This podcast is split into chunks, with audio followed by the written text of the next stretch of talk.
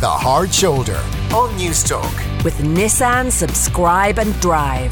No deposit, no compromise, no fuss. Find out more at nissan.ie. You're welcome back to the Hard Shoulder. Kieran Cuddihy coming to you live from Newstalk's Cork studios here on the South Val in the city. Sarah Madden from Newstalk Breakfast, Darren Cleary from Go Loud Selects. The pod couple are with me as they are this time every Thursday with another recommendation. I, I have to admit something straight off the bat here, folks. Uh-oh. Uh, the Murdough Murders is the name of this week's podcast. It is not the name of the podcast I listened to in preparation for, for this week's conversation. He has So I swatted on listened the wrong material. He's studied the wrong Yes. book.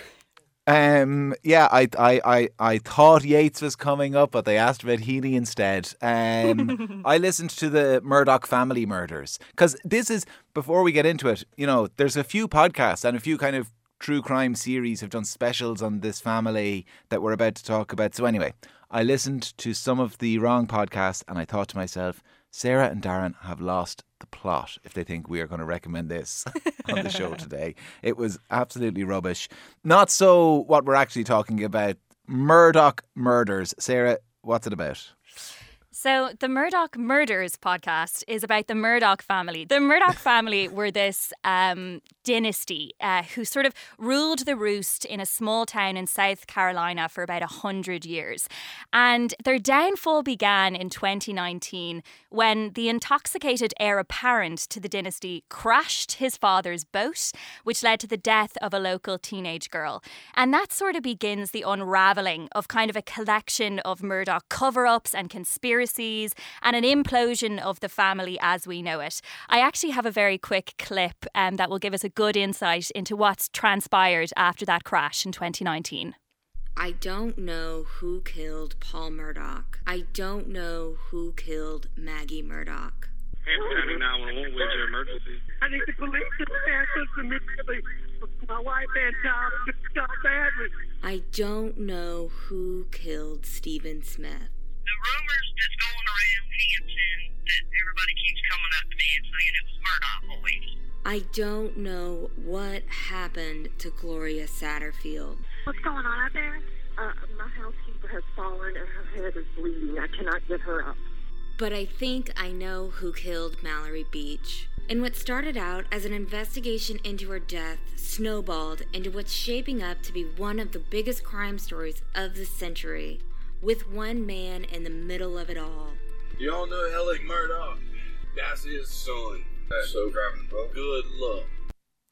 So, today in 2021, the Murdough family patriarch, Alec Murdough, is facing seven criminal investigations into fraud, double homicide of his wife and son, 2015 murder of Stephen Smith, a suicide for hire plot, insurance scheme, drug trafficking operations.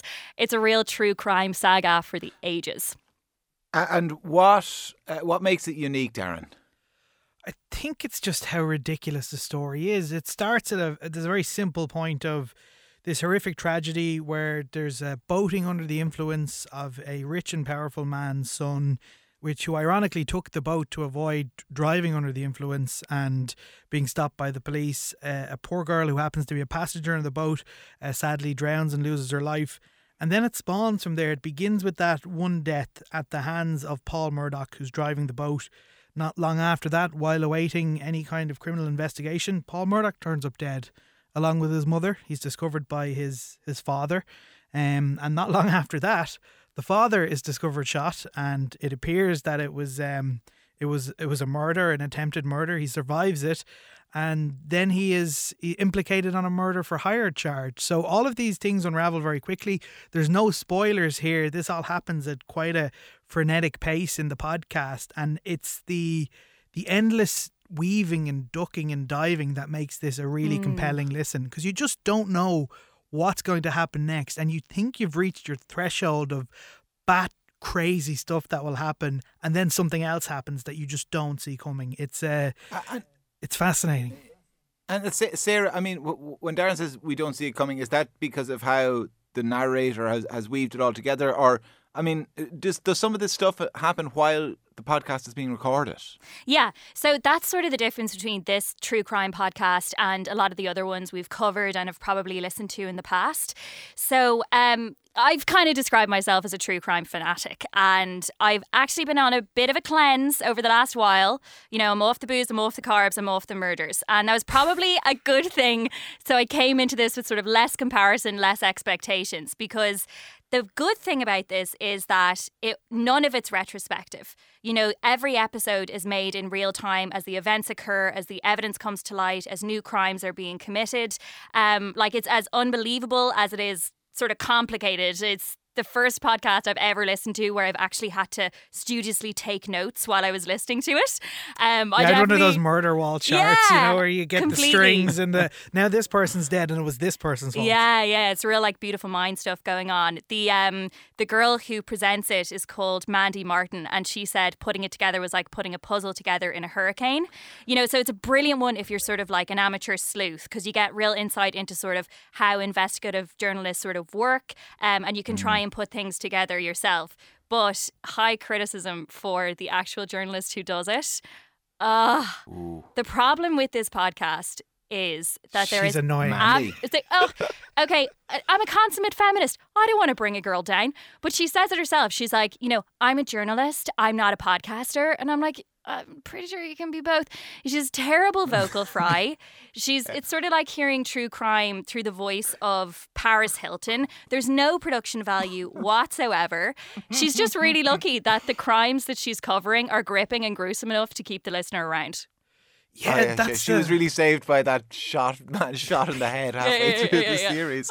Uh, Darren, do you share your the concerns about uh, the the host? I feel a little bit bad now for, for Mandy because she's not your usual Woodward or Bernstein, but she lives the journal gimmick really well, which is she sees this powerful family that all other journalists have avoided for fear of um for fear of antagonizing rich and powerful people. And she's just gone with it anyway. And she does it in a way where she's not your traditional investigative journalist. She doesn't walk like one, talk like one, or quack like one because she has long rambling monologues about how people leave bad reviews on her podcast and people slag the way she talks. and Cry me a river, like it's she's a she's an interesting character, but she's quite compelling, and her force of will to just get to the bottom of it um, has made her central to this story. Like you won't see a TV special, and there will be many of them from this point in the United States and in Europe about this case that won't include her because she's been so central to to unraveling and unspooling what's actually going on here. Yeah, she is a so bit of an admiral, admiral, but annoying. Is that what we're going with? Definitely.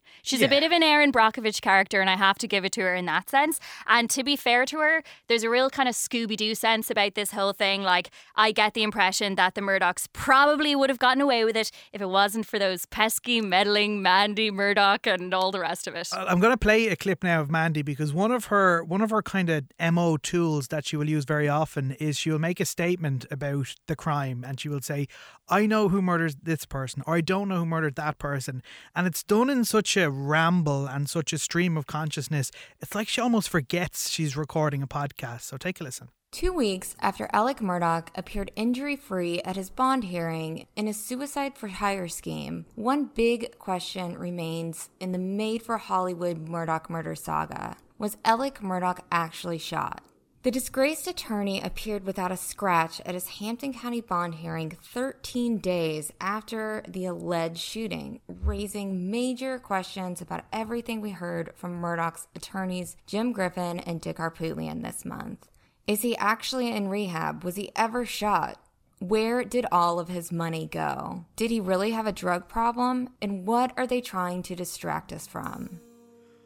I just love all her questions. She's just thinking out loud on her podcast, Yeah. and it's compelling It's- to listen to. Are there too many episodes? Like I like things to be nice and truncated. You know, 10, 12 episodes. Um, how many are there in this? I lost count. I think so far there's 28, and I say so far because obviously the, the I think the case is in front of the courts at the moment. Yeah, like to be honest, if you really enjoy Schadenfreude, if you love seeing people in high places fall, if you want to get to grips with what it is to be an investigative reporter, if you're kind of a bit of a Horatio Caine, you'll love it. Otherwise, maybe wait for the Netflix special. All right. Well, if, Poor if Mandy. people Poor if Mandy. people like the sound of this type of thing, but we've turned them off because of the number of episodes and our criticism of Mandy, what else could they listen to, Darren? Oh, a, a good true crime. Uh, we're going to do it in a few weeks' time, so no harm to have a bit of a book club vibe. But hmm. Gladiator has that same kind of story where it starts in one place. It's about an American football player who, you know, he's a Super Bowl winning player with the Patriots. He has it everything. He's the multi billion dollar contracts, and then he's implicated in a murder, and then he's implicated in the cover up of a double murder, and it just unspools in that same way. So we're actually going to review it in a few weeks' time. No harm for the listener to get ahead of that Okay. By uh, listening to it ahead of time. It's Aaron All right. Hernandez, Gladiator. Gla- Gladiator, uh, the story of Aaron Hernandez. Uh, Sarah? Well, if you like seeing trusted figures exposed as criminals, then Dr. Death is a great one. It's sort of true crime meets medical negli- negligence, so it's kind of like harrowing and haunting and sort of horrifically addictive, especially season two, which is about this oncologist who was convicted for prescribing chemotherapy to patients who either didn't need it or didn't have cancer at all. So it's all about kind of like money laundering, conspiracy, pay and pays and kickbacks. It's a great listen. All right, Dr. Death and Gladiator. Uh, Murdough Murders, for people who are wondering, it's M U R D O U G H. That's how you spell Murdough, and not like uh, Rupert and Co. Uh, Murdough Murders. Uh, Sarah Madden from Newstalk Breakfast, Darren Cleary from Go Loud selects the pod couple. They will be back at the same time next week. Thank you very much, folks.